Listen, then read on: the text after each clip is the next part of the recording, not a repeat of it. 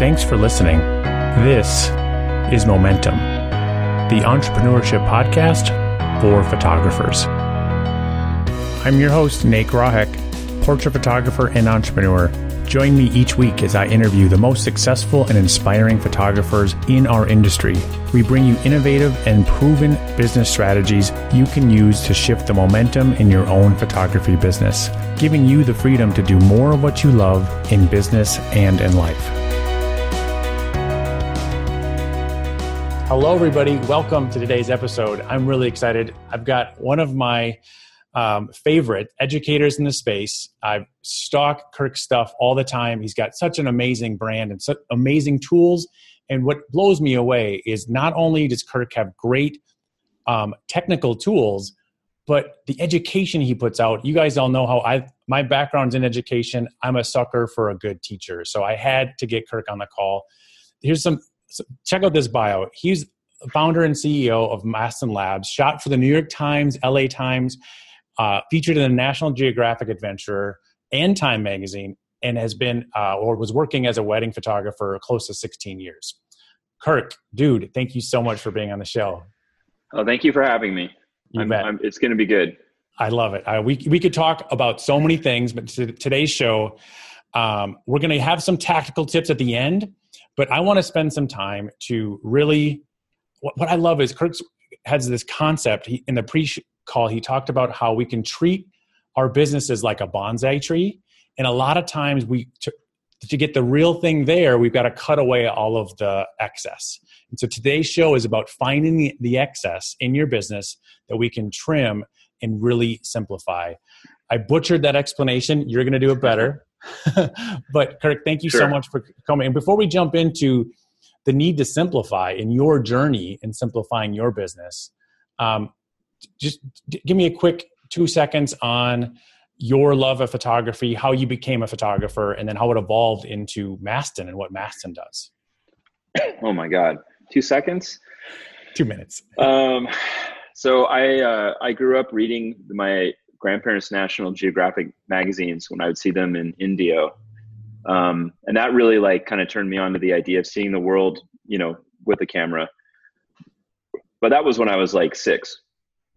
I spent most of my my young adult life doing uh, environmental studies. I was training to become a uh, God, I don't know what, some kind of environmental policy person. Uh, but when I graduated from college, uh, I really wanted to photograph where I would be traveling. I wanted to take a little time to travel, so I got a camera for graduation. I photographed a little bit, never took any lessons, went to South Africa for a master's degree in economic development. So I'm still not on to actually like a photography career at this point.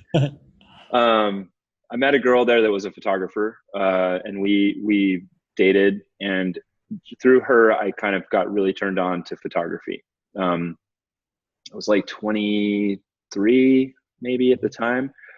And I came back like just excited and super depressed that I hadn't discovered photography until I was really old, mm-hmm.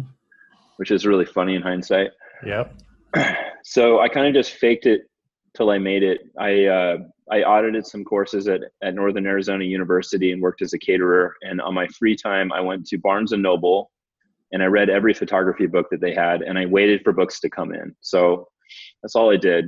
Um, and I put together some of my own photo stories, pitched them to a local paper, told them that I had a degree when I didn't, uh, got an internship, and then kind of just faked my way through uh, photojournalism for like six years. Mm-hmm. And through that whole time, you know, I got I got to accomplish my dream of kind of living through other people's lives, uh, you know, vicariously. And I felt like it was kind of like cheating at life because normally you get one story, you know, your own story, but as in photojournalism, you get to dip into other people's lives at a peak moment and learn something and kind of experience their life. Yeah. So it was a it was a good life. Um, the bottom fell out of photojournalism in about 2002. Um, everything really started to change. Uh, it kind of happened with the transition to digital. So I started in the newsroom shooting film, mm-hmm. and then I was there during those years when it switched digital. And yep. because there were so many people that could now work for these different outlets, and citizen journalism was increasing, the day rates came down to nothing. I mean, yeah. you were you were working two or three days for like 250 bucks for the New York Times. that doesn't work. No. So I got into uh, wedding photography. I thought it'd be a temporary thing. At the time, I didn't really respect or like wedding photography at all. I thought it was the cheesiest thing in the world. Mm-hmm. Um, but I went into it going, you know, I'm just going to experience this for myself, see how it is. And I brought a lot of my photojournalism and film background into wedding photography. And, and I, I just was like, I'm going to make this something I enjoy. Yeah. So that, that trend like happened yeah. kind of at the same time. I don't know if there's other people making the same transition, but at the same time, that style of wedding photography became the new standard, right? Slowly but yeah. surely. Yeah, yeah. It, it, it, so when I first started wedding photography, true photojournalism was kind of like the hot thing. Mm-hmm. Um, a lot of people were shooting in all in black and white. Like there were a lot of people like me coming from newspapers, like trying to mm-hmm. survive. Mm-hmm. I think that had a big impact. Yep. But then at the same time, uh, I was, you know, really still in love with film. I was really trying to embrace digital, but it didn't really speak to me on a soul level. Mm-hmm so I was trying to make that all kind of work. And at that time, I started discovering people like Jonathan Canlas and Jose Villa um, when they were like nobody. I mean, they were like just a couple years in. And I was seeing their work online and going, damn, this looks so good. Like, why can't I make my digital look like this? And eh, man, I don't know why, but I mean, they didn't really advertise it, but it was all film. And I spent um, day after day like searching the internet trying to trying to decode like how do they get those images and then i was like wow okay i think i understand now you need to overexpose you need to shoot with medium format and like do uh like backlit you know stuff um and and actually touch your subjects and work with them in photojournalism like it was really about like you don't you don't mess with anything you can't even like move a cup out of the way mm-hmm. so I kind of got through that hurdle and got really energized about bringing film into my wedding work. And I made that transition. And then I became kind of a, a hybrid of photojournalism and uh, fine art. Mm-hmm. And that was kind of my whole career. Um, so there's your two second explanation. That um, that's that was good. I said two minutes, and that was fantastic. I, what an oh, awesome two minutes. Okay, it's all good. Yeah, uh, thank you, uh, man. There's so many fun stories there. So then, as we can skip ahead to figuring your way through making a living in wedding photography, um, we can wrap up. We'll talk at the end a little bit about um, what your tools do at Mastin Labs too. But let's talk. Let's jump into the role of simplicity, where you realized I've got to something's got to change. I don't know what what stage of that sure. 16 years as a wedding photographer did you realize I've I've got to simplify. Okay, that's a great question. So my journey to simplification did not come very fast, mm-hmm. um, and there were things that kind of forced me to do it. But I feel like I, when I was first starting out, I was under the impression, and I think many people are even now, that you need to have a lens, a different lens for all these different possibilities that could happen on a wedding day. Mm-hmm. Uh, and and and the worst thing possible would be to be in a situation where you really needed a 20 millimeter lens and you didn't have it and that's what makes a good photographer good and i, I you know and i think the industry really um, fills your head with ideas that you you need to like have a lot of gear you need to have little weird dongles that go on your flash and you know a, a, you know like an expo disc and a and a and a, a, folding reflector that you have like hanging off of you i have a picture of me with like a, a flipping reflector hanging off of me like attached to my belt um, I had like two camera bags, like two bodies, uh, you know, all these lenses. And I felt at a certain point in my career that I had been just kind of like chasing a rabbit, you know, like, like I knew kind of deep down that that's not what made a photo good. But I was, I kept getting this reinforcement from everything I read online, all the gear reviews, everything, the magazines, that it was like, really the problem was is I didn't have a better 35 millimeter lens, which is such a joke now. Yeah, right. right. What I use now, I use the cheapest 50 millimeter lens, like the Nifty 50. I use the cheapest 35 millimeter lens. Um, well, that's all I have actually. Mm-hmm. Uh, totally had no impact at all on the quality of my work. Yep. It made, it made it better because if I broke either lens, I, I couldn't care less, and it's happened. Mm-hmm. And those lenses like are so light because they're plastic. Um, I don't suggest people like get rid of their L lenses. You know, those are pretty nice too. But I'm just saying that doesn't really have an impact on you as an artist. That's mm-hmm. a that's a nice to have, not a need to have at all. Yeah. Um, so there was a point at which I started. A, a classic example is I missed a really key shot at a wedding because I was in a dark like church, kneeled down in front of the people about to kiss, right? And I could feel like we're building up to that moment where it's like, you may kiss the bride. And I'm I've got two big camera bags and I'm, I've, I've only got a 20 millimeter lens on and I'm trying to capture the whole thing. And I'm like, well, I got to get something tight to capture them kissing. You know, that's, that's like back then I thought that's the most important photo. If you miss that, then you may as well like, you know, walk out the door and never shoot again. And I was trying to find my lens and I had so much flipping gear that I couldn't find it. And then some old geezer like starts talking to me about all my gear and I look over to him and I'm like, you know, I got to like get this lens off and get this other lens on. And then like while I'm managing all this crap, like they they kiss and I'm like, oh my god, like.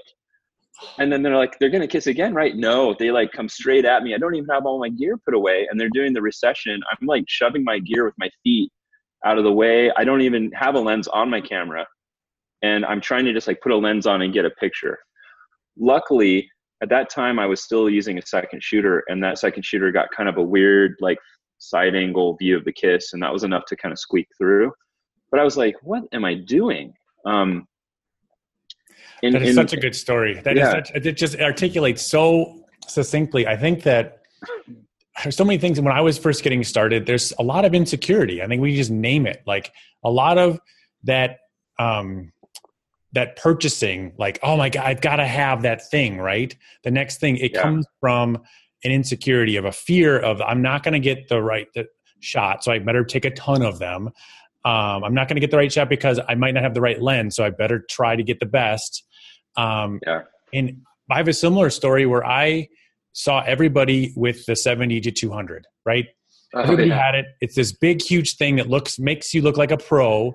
And so I, I went out and rented one and I just destroyed. I did. a High, I was doing high school senior uh, photography at the time, and all my images I shot. Luckily, I finally just put it away because I was so far away from my subject that I couldn't give them the normal coaching and build the normal rapport that I was used to being able to do with my Nifty Fifty, right? And, yeah. and let alone as soon as you get your camera dialed to a certain spot, and then you move or you change zoom with a zoom lens I'm sorry, I'm just not that good. And I, I think trying to be it, it, it increases the chances that you're going to miss shots, right? it gives you the opposite oh, yeah. of what you're trying to go for. Yeah. Yeah. So powerful. So the first layer of, of simplicity was realizing that it started with just your technical and your gear. You had to start simplifying. Yeah. yeah. And there's two, two other components to that. One was, and I suggest everyone watching this do this because this terrifies me how little people know about the greats of photography that came before us Mm-hmm. I am shocked at how people don't know who like Avedon is or or anybody. But at the time, I was studying a lot of people like Henry Cartier-Bresson, Avedon, Annie Leibovitz, um, all kinds of people. And one thing I noticed, like as a trend, was that all of these people had like a favorite camera and lens, essentially, or film, and they worked the same way all the time. And I was like, wait a minute like these are the people that kind of like built photo- like real photography for everybody. Yeah. And they don't have like a ton of gear and they don't actually even talk about gear right. at all. Right. So so what is what's missing here? Oh yeah it doesn't matter. Like actually they found something that works for them and they've transcended that completely to like what am i shooting? Why am i shooting it? Does it touch me in some way? Does it ask a question? Yeah. So that was something I realized, and then you wrote this great blog this great blog post about it that I'm going to send people where you said you got so good at knowing your 50 and knowing what, what your 50 yeah. saw that you could just walk to that spot and stand there because you knew it just become a part of you. But there's no way you can yeah. get that good. Was that what's that Malcolm Gladwell book? Uh, ten, something about ten thousand hours, right? Yeah, yeah. You can't have ten thousand hours with every lens, but you can get yeah. there with one lens, with one focal length that you learn. Yeah. Every and every focal length says something. Mm-hmm. It's super, super important. I know, I think a lot of people starting out don't realize it. They think it's just a matter of like not having to walk closer or farther away. Um, every focal length actually has a different amount of power in it, or, or it, it shows the world in a different way, the relationship between objects. So, like Henry Cartier-Bresson, he, I remember reading something where he said, like, I, have been shooting with the 50 millimeter lens for like 40 years and I still haven't mastered it. And I felt the same way. Like once I, I kind of ditched everything and went to like what I was really good at, I was like, wow, there's so much that you can learn from one focal length. Mm-hmm. It, you, you, you can really, really get a, a deep feel for what it, what it does to your work. I like the 50 because it made everything very flat. And I like to shoot everything very perpendicular and flat, like you're looking at a painting like like everything is like super aligned because I mm-hmm. felt that that gave the, the image a lot of energy and a lot of power. Mm-hmm. That's just me. Some people really dig shooting with a 35 all the time or whatever lens. Yeah, yeah, it doesn't yeah. matter. Yep. But, but the fact is, is that you start to understand what what that lens does. Totally. Um, the other thing I realized beyond realizing that the greatest people didn't have a lot of gear because they they what made them great had nothing to do with gear the second thing I realized was when I looked through my Lightroom catalog, and, and it was during the time when I was like, I need to trim down. What are my favorite images? Like, what have five stars? And then I would, you know, pull all those out and be like, and then you can look at the meta information at the top and see like what lens you used. For me, it was like 85% was 50 millimeter lens. Right. And I was like, why am I, if all of my best work is coming from the 50, yeah I'm actually hurting myself by having other lenses in my bag. Yeah.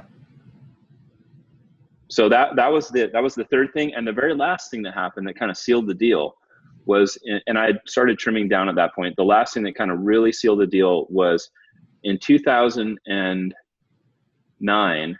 I was doing an engagement session. I was standing on this garbage can to get a higher angle, and I jumped off the garbage can and landed a little bit weird on my heels and I broke a disc in my back, and I instantly was paralyzed.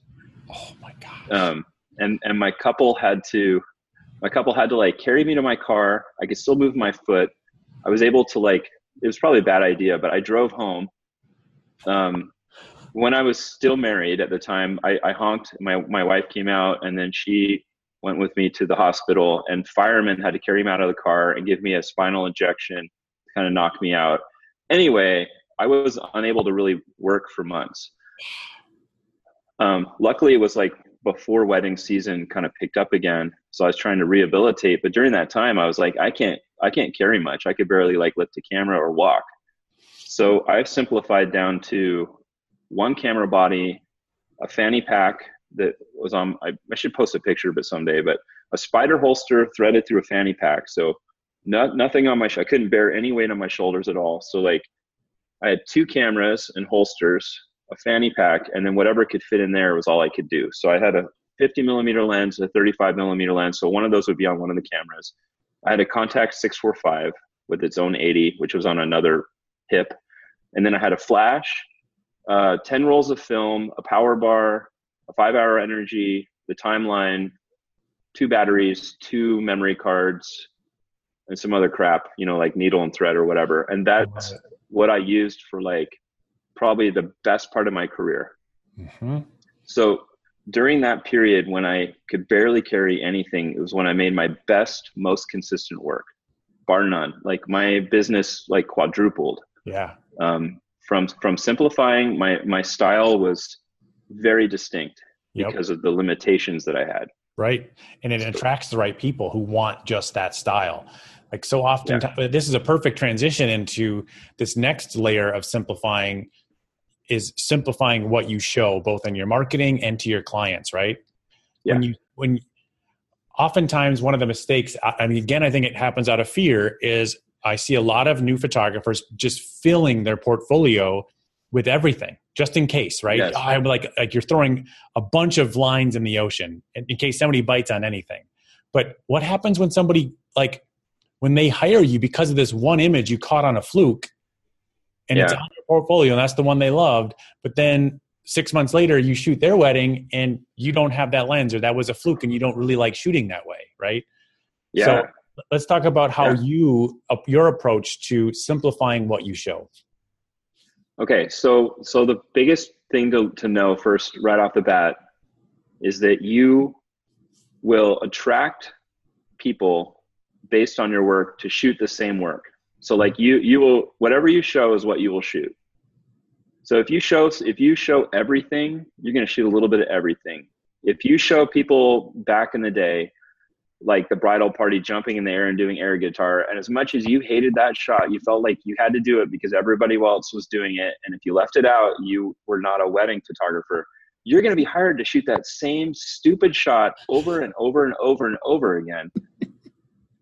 You are. Um, so It's- true. and and you're like killing yourself like doing that like you're not you're not getting closer to the mountain you need to climb Mhm. so that's i mean that is like the most important thing to know first right off the bat but the second is the way i know if someone is a amateur or a pro and you might get a lot of hate mail for this but is by the number of things they shoot so Mhm. the the amateur will be like i shoot cars and i shoot food and i shoot babies and i shoot weddings and i shoot this and i shoot Yeah. that Totally. with the with the idea that if i don't show that i might miss out on a job Yep. But if i go to a doctor well let's use a back surgeon for example i'm not going to go to a generalist. I'm not going to go to like my local general practitioner and be like oh you're really good at like flus and scrapes on your legs and maybe you can do back surgery. I don't know. I'm going to go to the person who can who's only done that. They don't have a single other thing that they've done. Yeah. and it's the same with photography. Um, you know if you if you really want to pursue wedding photography like and be known for it you got to get everything else off your website Yeah, yeah, that's been a bit, a huge surprise to me how um, how important that is. I think that a lot of times we know that intuitively, but at the same time, our industry's really changed, forcing the same way because of the macroeconomics of of um, newspapers. Like it, that moved you into weddings, right? Well, the, Yeah. I think for a lot of people, they feel pressure that because they're not having success, or they used to pay the bills just with weddings, now they Yeah. also have to do other niches um, just to make ends meet. I, I totally empathize with the changes and how quickly all of that's happening. But there's, I think we've all known that you've got to have a separate brand, even if you do. So number one, yes strive to do just one. But let's say, okay, fine, you do. I get it. Have a separate brand because if you're a Yeah. bride, all you care about is weddings. If you're a high school senior, I don't care that you shoot weddings. And it, it gets even more important when it's like pets and boudoir. Like that can't be next to any other one of your brands.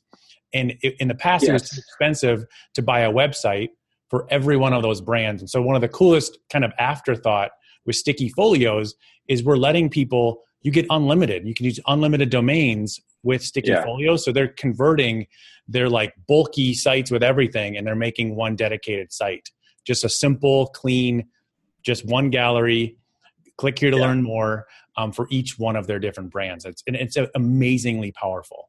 Um, i agree okay. yeah and, and and the landing pages that you guys have Yeah. you know where again it's about being very specific hmm like that's so important to like line up directly with that client um, There's so so true, and like, and because we're so easily distracted, like Squirrel, like the Up movie that was up, right? Yeah. Um, I've got one more anecdote to share that I love.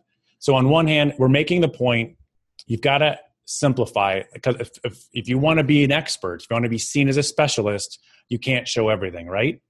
yes One of my favorite secrets to share is Christa Meola. She's one of the best known boudoir photographers in New York City. She does a ton of family portraits every year, but she doesn't have a website that talks about her family portraits. So there's this other flip side about how trust works in the human brain.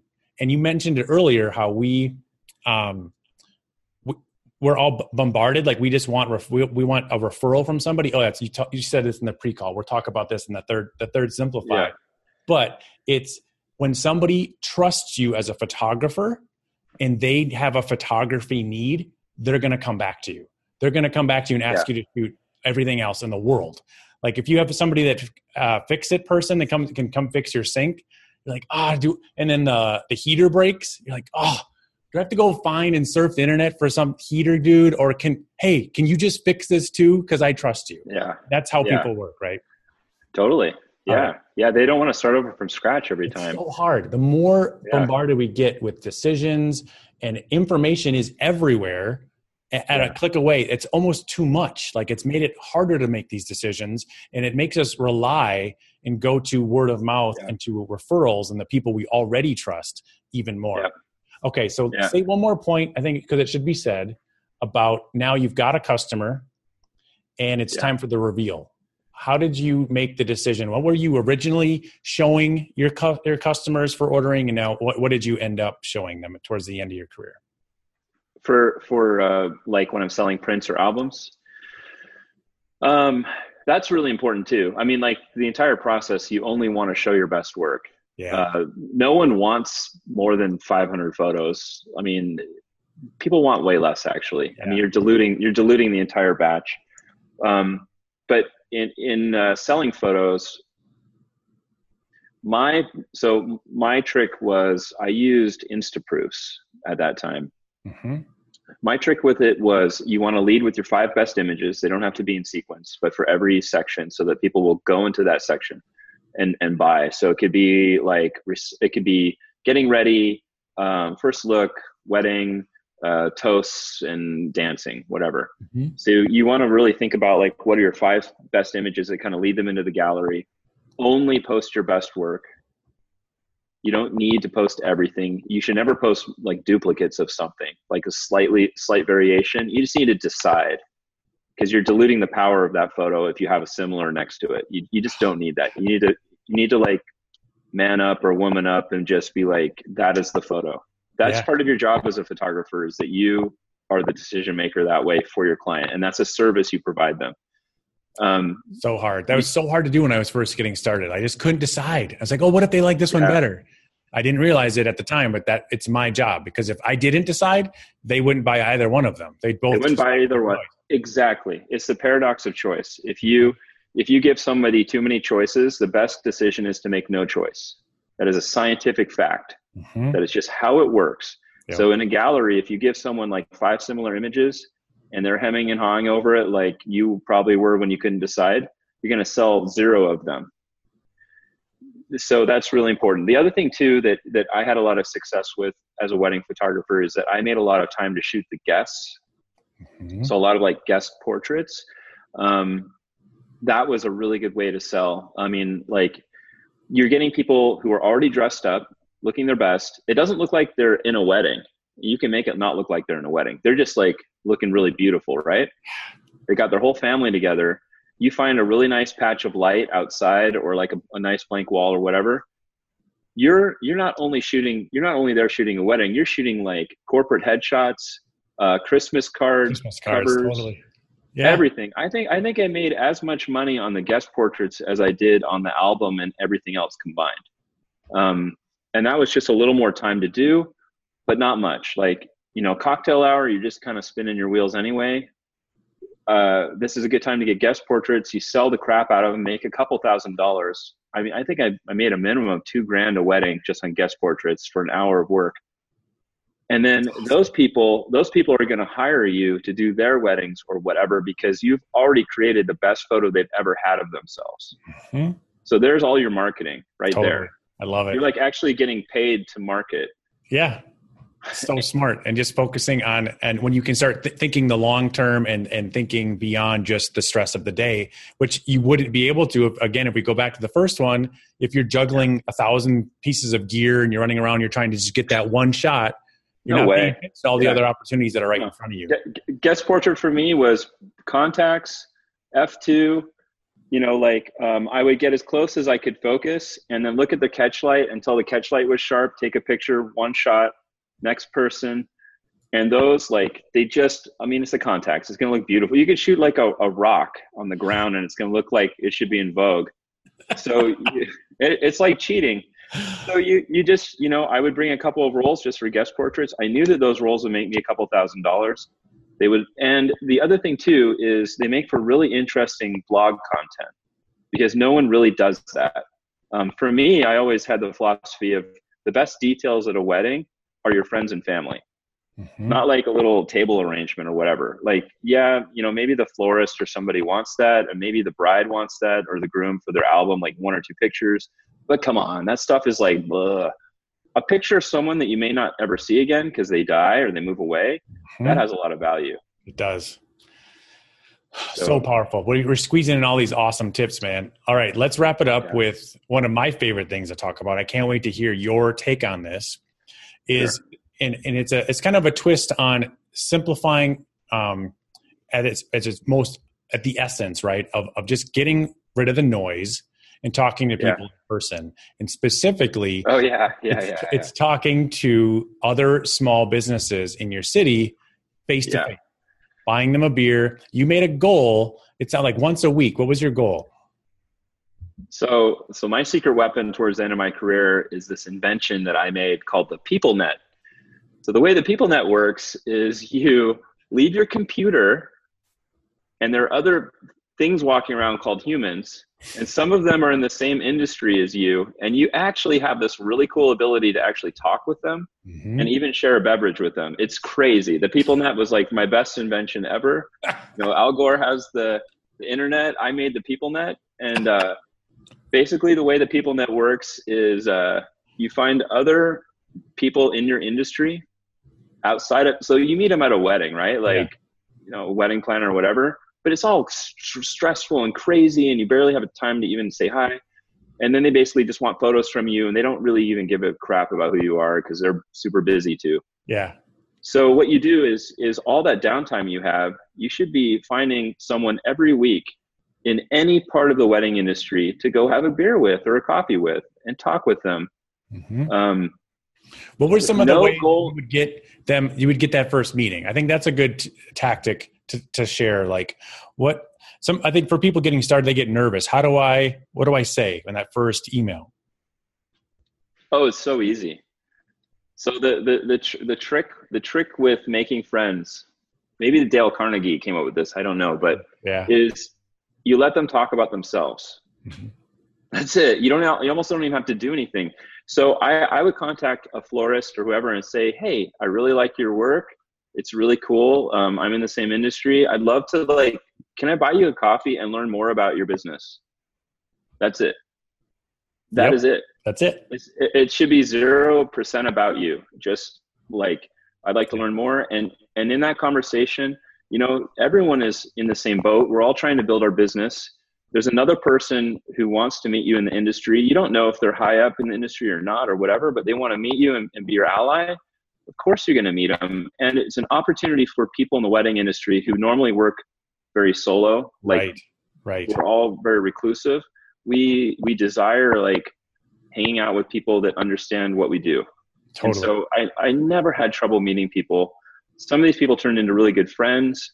Mm-hmm. Um, you may you may end up like proposing like hey i will shoot pictures of your flowers for your website if you keep this like wedding book in your business you know to show people whatever. It's the simplest thing in the world.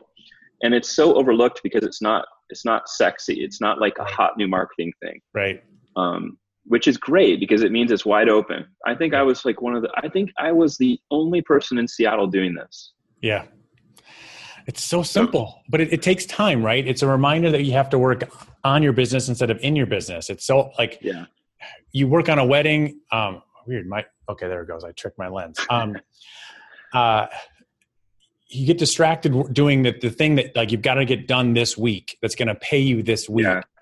yeah. you forget that the uh, one relationship, one friend, one re- concept refer. That's worth it's un it's it's, it's yeah. priceless for the value it can oh, yeah. send to your business, right? Oh yeah, there there was a photographer that I knew. Um, I shot in Carmel, uh, down at Clint Eastwood's. Uh, he has like a ranch down there on the ocean, mm-hmm.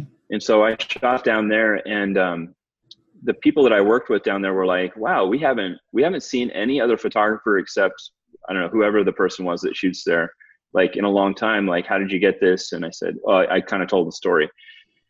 and they said, "Oh yeah, the guy that's here, he is like booked. He is here every single weekend of the year." And I was like, "Oh, cool. I'd like to see his work. Does he have a website or anything?" And they're like, "No, he doesn't have a website. he doesn't even have a website." I, I, want I want people listening to this to really think about this for a second. Yeah. How important is that one human connection to this guy? Mm-hmm. That's like that's like a two hundred thousand dollar connection. Right. Exactly. Or, or maybe even more because he's not spending any time advertising. Yeah. I think that I talked about this on a I forget what webinar it was, but I want to talk about it again. And I think that because I want to get this out there more, we can talk about our own insecurities and how that holds us back and where we spend our time because of it, right? It's mm-hmm. so much. You and I love geeking out about Facebook ads, but yeah. for a lot of photographers, it's a lot of work. I have so many things first. You should be doing all of these other things way before you start dabbling in Facebook or other things. But yeah. it's so much safer we don't have to come face to face with rejection when we are heads down tweaking our website for the 20th time. Oh yeah. Or, oh, yeah. or running or a reading gear, gear reviews. Right. Like, yeah, Facebook will take all of your money and not give you anything in return, but at least it's like it's so distant, right? We don't have to come face to face with that rejection. And the reality is that if you are getting any rejection, the sooner you get it the better so that you can understand what what's not clicking right and you're yeah. only going to get that feedback face to face and 99% of the time when you're actually making a human connection people don't reject that right no no it's it stands out it's so rare and it's so it's so easy and so good mm-hmm. and, and it lasts. I mean you don't have to keep pumping money into it. So cool. um, yeah. All right so, um so like man dude this is fun. I could keep going on and on. Um let's see. Let's wrap up. I, i've got if you guys want to read more from kirk you've been doing more and more education like i was saying earlier that's just really impressive. I'm going to add links to the you've got a great blog post that tells more of the story about tricks and how you got around um, only using a certain type of lenses um, you've got yeah. a good story people should check out there and then there's also a free ebook where they can learn more about about Mastin Labs as well. Um, yeah, about about shooting film and digital. Together. Exactly. So you call yeah. hybrid. That's an, a, a dip. Like when I think hybrid, and I think other people do, they think video and film. I'm sorry, video yeah. and images. You you yeah. something different for you. What does that mean?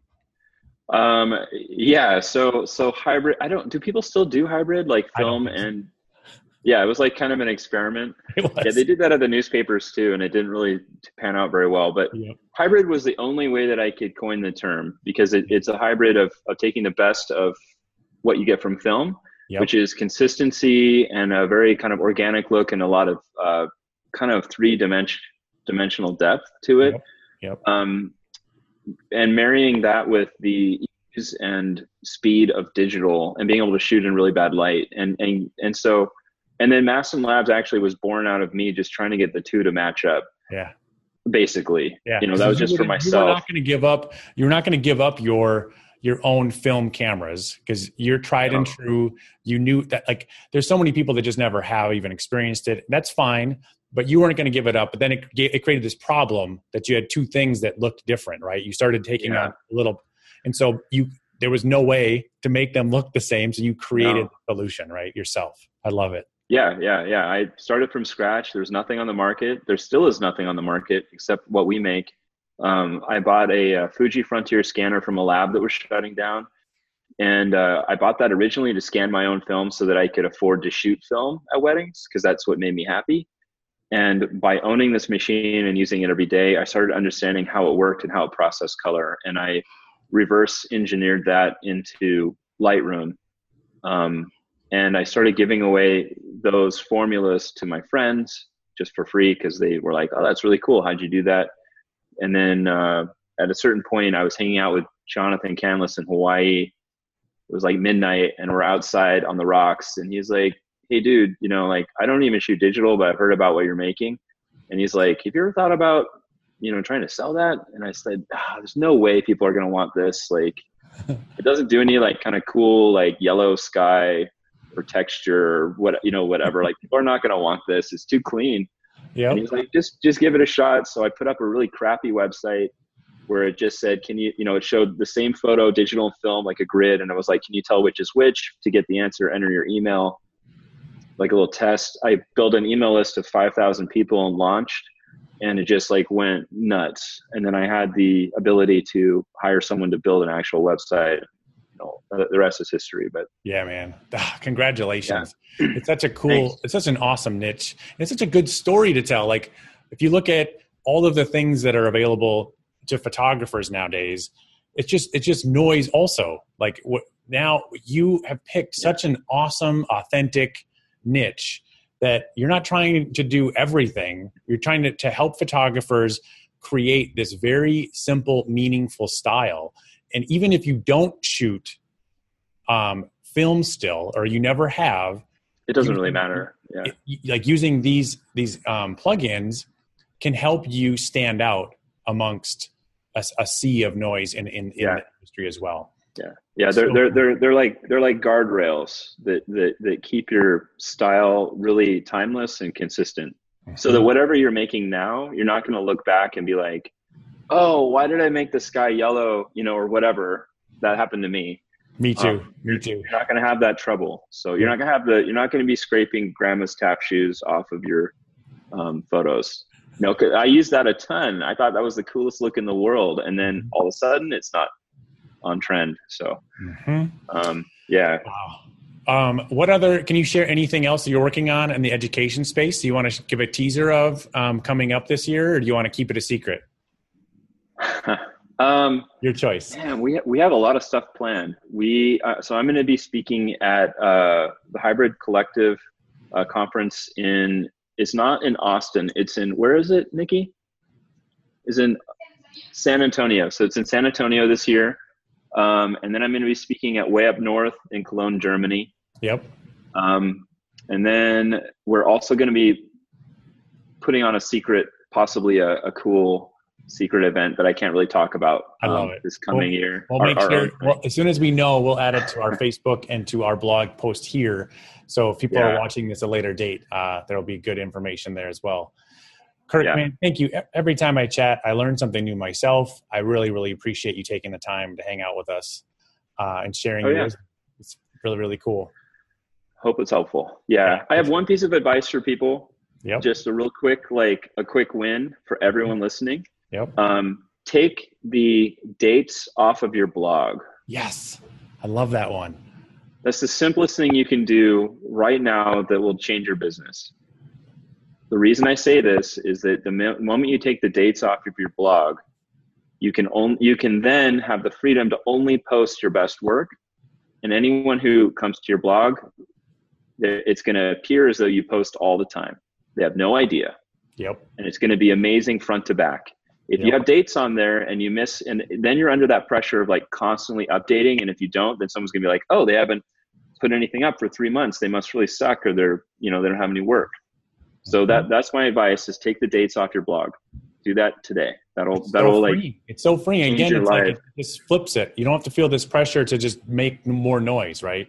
No. focus on your very very best posts once in a while. Yes. If it's a post that gets all his customers, like or all this traffic and all, why why try why to bury it? Yeah. Yeah, or like yeah, yeah why yeah so good man. Well we'll be in touch. I've got some cool things coming this year that i want you to know about um, but thank you so much. I really appreciate yeah. you taking the time.